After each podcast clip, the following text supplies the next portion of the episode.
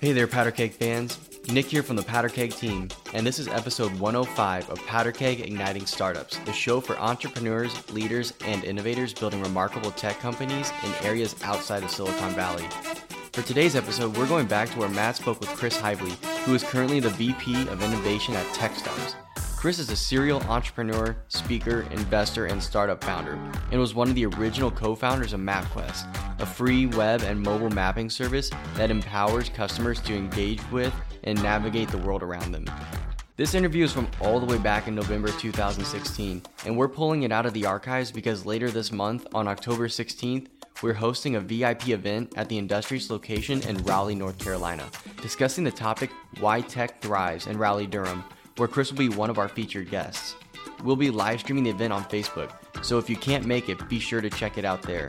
Now, let's get started.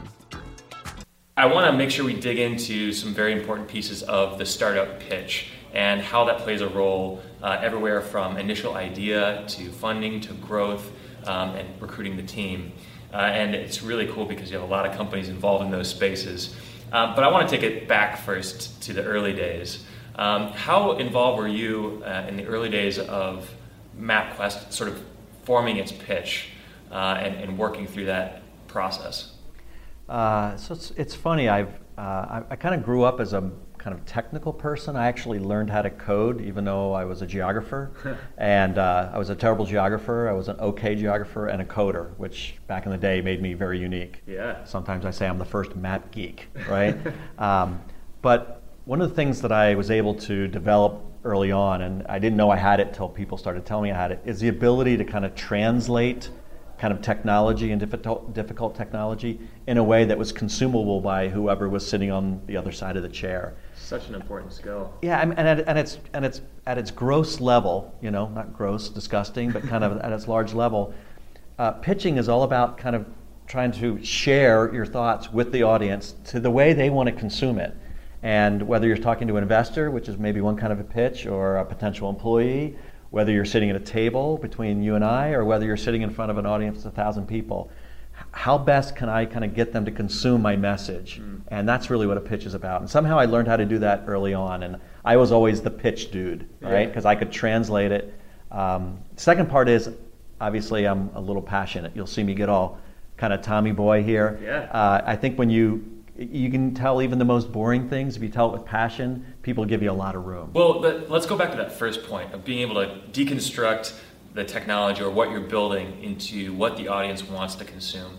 Is there a, a common thread that regardless of audience they're going to want to hear this one piece about the technology or they're want, going to want to get um, this, this one sort of concept of what it is well, I guess it all depends what the audience wants. And, you know, if you're sitting in an audience of 1,000 people, there's probably not one thing, right? If you're sitting at a table, there's probably one thing.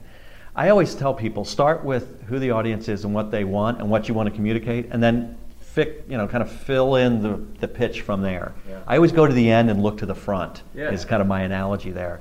And so I, I think, so, uh, and then of course, depending on who the audience is, you can also kind of set the level of maybe technology or the letter, you know, the letter level of acronyms, or you know, you got to talk to the audience. So, um, would you always research your audience before going and presenting? Uh, if by research you mean ask the person that asked me to come who the audience will be, yeah. and two minutes later have an answer, sure. uh, that's probably as deep as I went. I, I probably, yeah, I certainly would do that. I think more importantly, I sit and I think. And mm-hmm. I said, mm. all right, if I'm sitting in this audience, and I get bored really easily. So almost everything I, every speech or pitch that I do, I'm thinking about, all right, how can I get them to enjoy what I'm saying and get it in a consumable way and not bore them? Yeah. Uh, that's the, like the worst thing. My worst fear is boring people. What were some of the things that you did to make sure the audience stayed engaged, specifically at, at MapQuest? Yeah, so one of the things, so they, they say there's two schools of thought in pitching. One is that you want to remain kind of in your moment, right? You want to kind of you know keep your gestures down small. You want to be in this space. Yeah. That's not me. I, am bigger than that, and so uh, like one of the things we teach our TSF companies is you know first and foremost you have to be you, which is being authentic, and that will kind of shine through. So for instance, when I do, and I remember doing a talk at like CES, which is the big consumer election. It was either CES or Comdex. Those were the two big shows, Vegas, 100,000 Yeah. people. I remember sitting the first time, I'm probably in front of 5,000 people, and I'm stuck behind a podium. And I just remember that experience as being a terrible experience because my personality couldn't come out. And that was the last day, or the last time I said, I'm, I'm going to be, I'll, I'll do what they want me to do. No, now you're going to do what I want to do. I want a lavalier, and I want to be able to move. And so even today, I'll go out into the audience. I want to engage people. I want to look them in the eye. I want to smile. Yeah. I want to get them fired You up specifically ask for a lavalier microphone. all the time. That's great. Yeah. That's yeah, really- certainly no podium. Handheld if I have to. Yeah. Lavalier much preferred. Oh, that's great. And so you actually go into the audience, and is that mainly just to go out and uh, be able to present from a different vantage point, or are you actually engaging with the audience um, and, and asking them questions in real time? It certainly depends on the nature of what it is that you're doing, but if at all possible, I will go into the audience Yeah. and I will try to engage people. I'll ask them questions. I'll open the door for them to ask me questions. I may only get three questions, but it'll, it'll kind of set the tone. And I think when you tell the audience that I want you to be part of this journey with you, you can be much more effective. Mm-hmm. And so even a couple questions kind of says, hey, you're with me on this thing. Plus, I'm looking you in the eye from five feet away, not from 300 feet away with a big, you know, video screen behind me. Yeah, I would imagine, you know, with the technology background that you had and the cartography background that you had, you could have gone very, very deep down the rabbit hole of those two subjects uh, in any of your pitches. I'm guessing you chose not to do that. So how do you decide? How did you decide which points to hit um, in, in sort of describing or pitching your technology uh, along the way? And in answering that, is it better to go broad and get people to ask you to go deeper, or is it better to go a little bit deep, show that you have the depth, um, and then and then kind of leave it open? That's a great question, and I, I'm not sure you ever know whether you've hit it right. Yeah. Uh, I will tell you that What do you shoot for? What do I shoot for? I typically shoot for probably somewhere in between those two things. I want to start a little bit on a broad level, and I want to give you the context from which I want to kind of share so that every, it's consumable to everyone in the audience. Yeah. Especially the larger the audience, the more, you know, they say sometimes you got to talk to the lowest common denominator. I don't know if I want to go all the way to the lowest common denominator, Sure. but kind of I hint more towards that than not. Smaller audience where I know who the people are, I can kind of go a little bit deeper. But generally, I want to make sure that my the arc of my whole story is told, and then I can leave room for people to kind of pull you into the places that they're interested in, especially at a, like a tabletop pitch, right? Um, you know, I, I, I think the a lot of entrepreneurs, especially first time people pitching, want to tell the entire story at a decent depth in hopes that one of those things will resonate with the person across the table from them.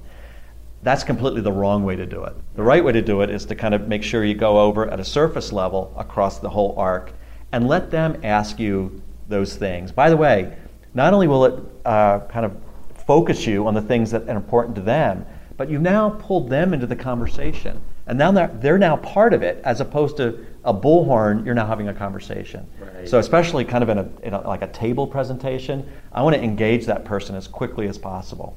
So, would you say that a good pitch is really a good conversation? Again, I, you know, if two people at a table versus a thousand people in an audience, Yeah. I, I, I'd say I want to find broadly define the conversation in a large audience, which is maybe why I go into the room and go in, you know, walk the tables and at least walk the stage a Yeah. lot, um, because I kind of want to engage them and look each group in the eye and try to say, hey, uh, if that's a conversation in, in the broadest sense, yes, Right. um, sure. Well, I I think that um, it, it's interesting because you're at a point right now where you really don't have to pitch what you're doing. You, you've created this amazing magnet here in, in Durham, North- North Carolina. But I think that your entrepreneurial roots uh, and, and just being around entrepreneurs as long as you have, you still have the, that pitch down. For, whether it's for TSF, the Startup Factory, or for Big Top, the thing that you're doing with uh, career placement for high growth, high tech companies you, you see the opportunity when it's presented to, to kind of give your pitch and you still do it in a conversational way and it's natural i don't feel like i'm being pitched Right. but by the time i leave i'm bought in Right.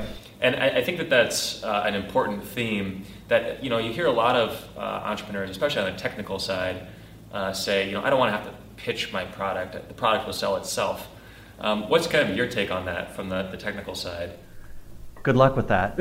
I mean, maybe you're the one person that your product will, you know, be that instant viral thing, and you won't have to do anything to kind of get it, you know, get it out there. Mm. Uh, fortunately for the rest of us mere mortals, um, you know, the question is, uh, you know, I've dealt with tech, software tech companies all my life, and I come from a, you know, somewhat tech uh, point of view. That's kind of still the bones of maybe who I am.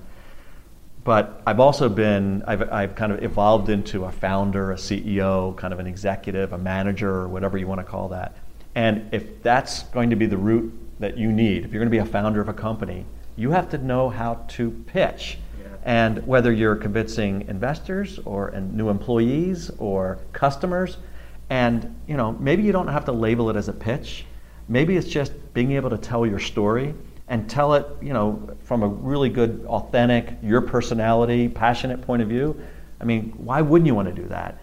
Uh, maybe you don't have to get hung up in calling it a pitch. Maybe it's just telling your story in the most effective way possible.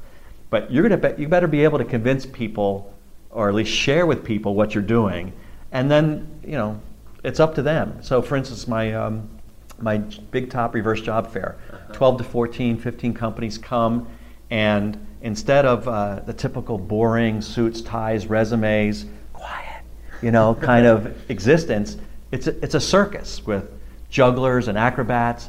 And the companies get three minutes on stage to, quote, pitch the audience, unquote, about why they should come work for their company.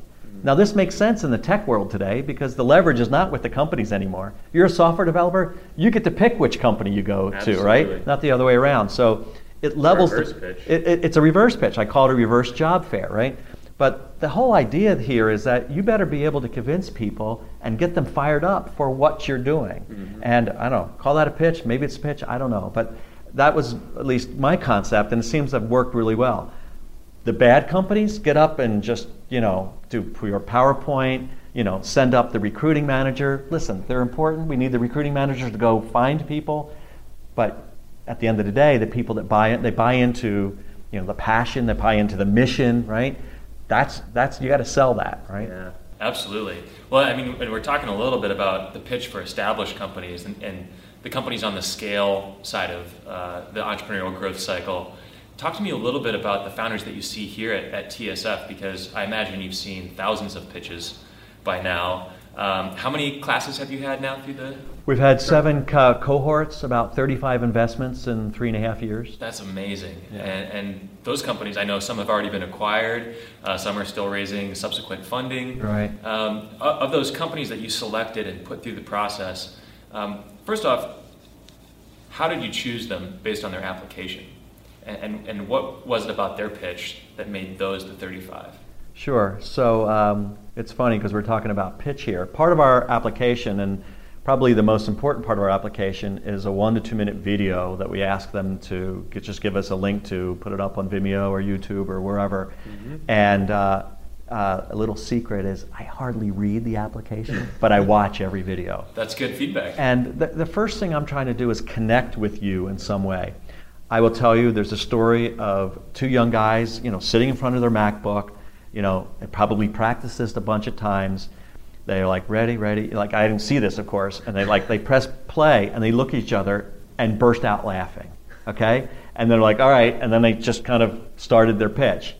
Uh, that little human moment probably got them into the next round mm. because they didn't edit it out. They said, this is kind of who we are. And, you know, I needed to connect with people at some, not just about the idea, but you as a person. Yes. Because I can tell you the best way for you to use an accelerator, any accelerator, but especially TSF, is we want someone who has that kind of that personality that just has a kind of a humble nature, has a curious nature, loves to get this kind of you know tidal wave of disparate advice and then wants to process all that. Mm-hmm. Um, and I can see that sometimes in the personality in the video.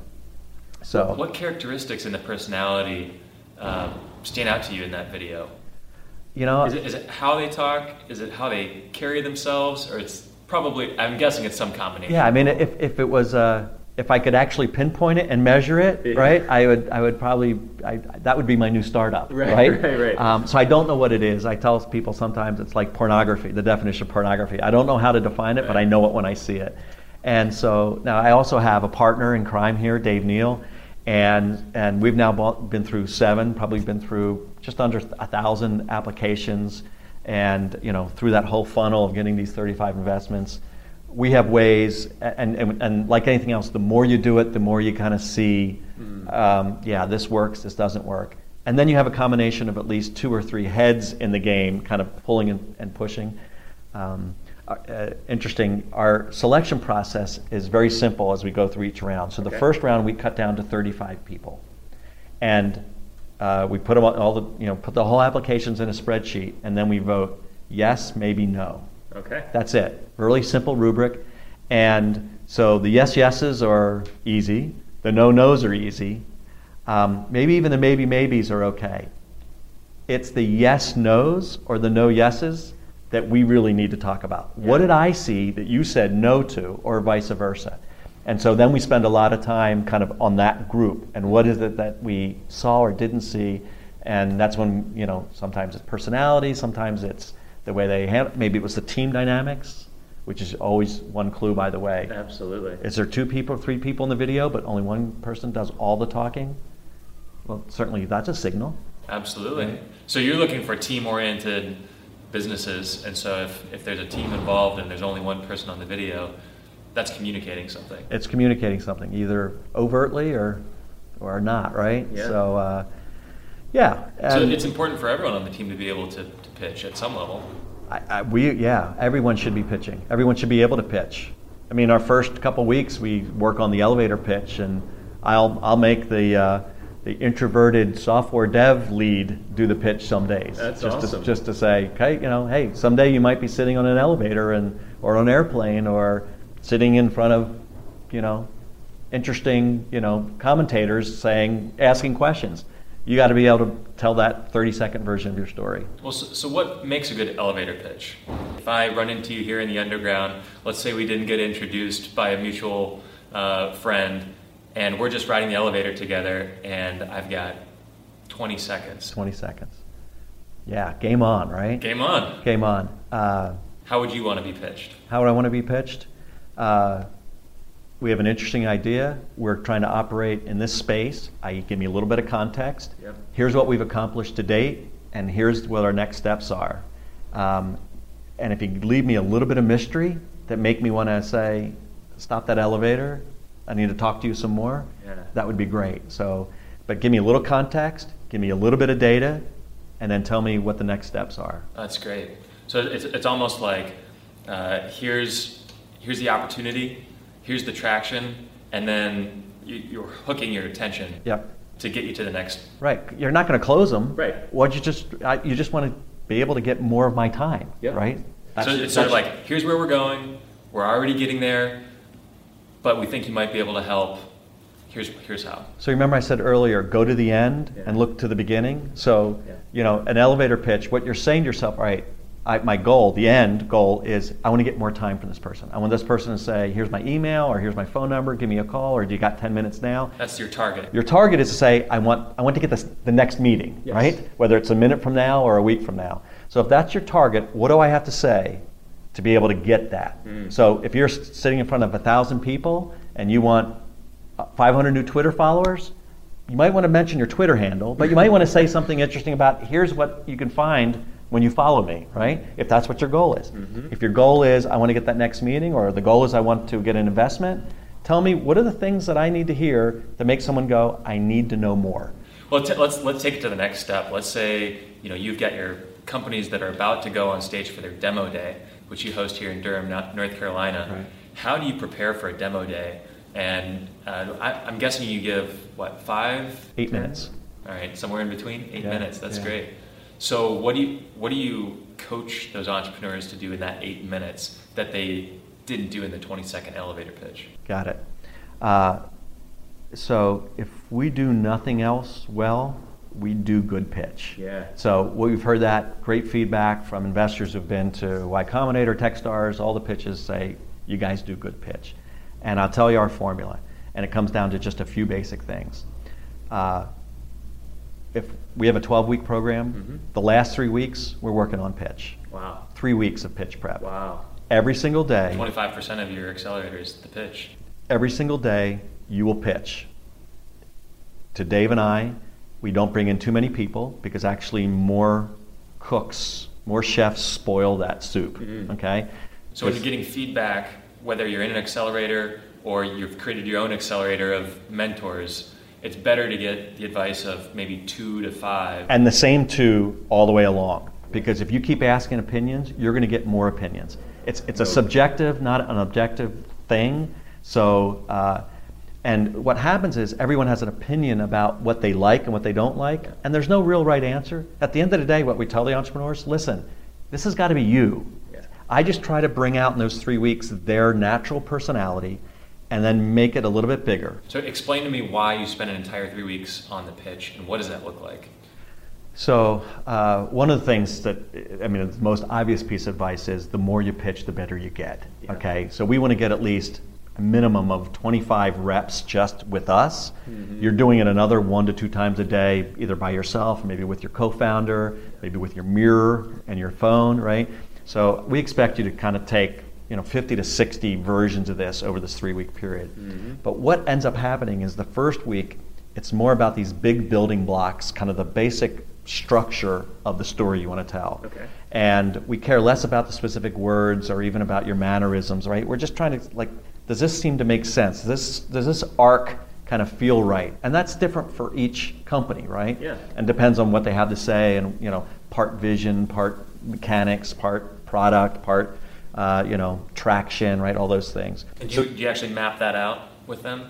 I mean, there's we follow kind of a basic, uh, kind of you know the five basic steps of you know what the problem is, what the solution is, what the team is. and Like so, it follows those kinds of things. Yeah. And by the way, like follow that. Like there's a reason that that's kind of like the standard. Right. Right. I always get kind of chuckle at people who kind of break that, and I'm like, well, wh- why are you, why do you think you're different? Right.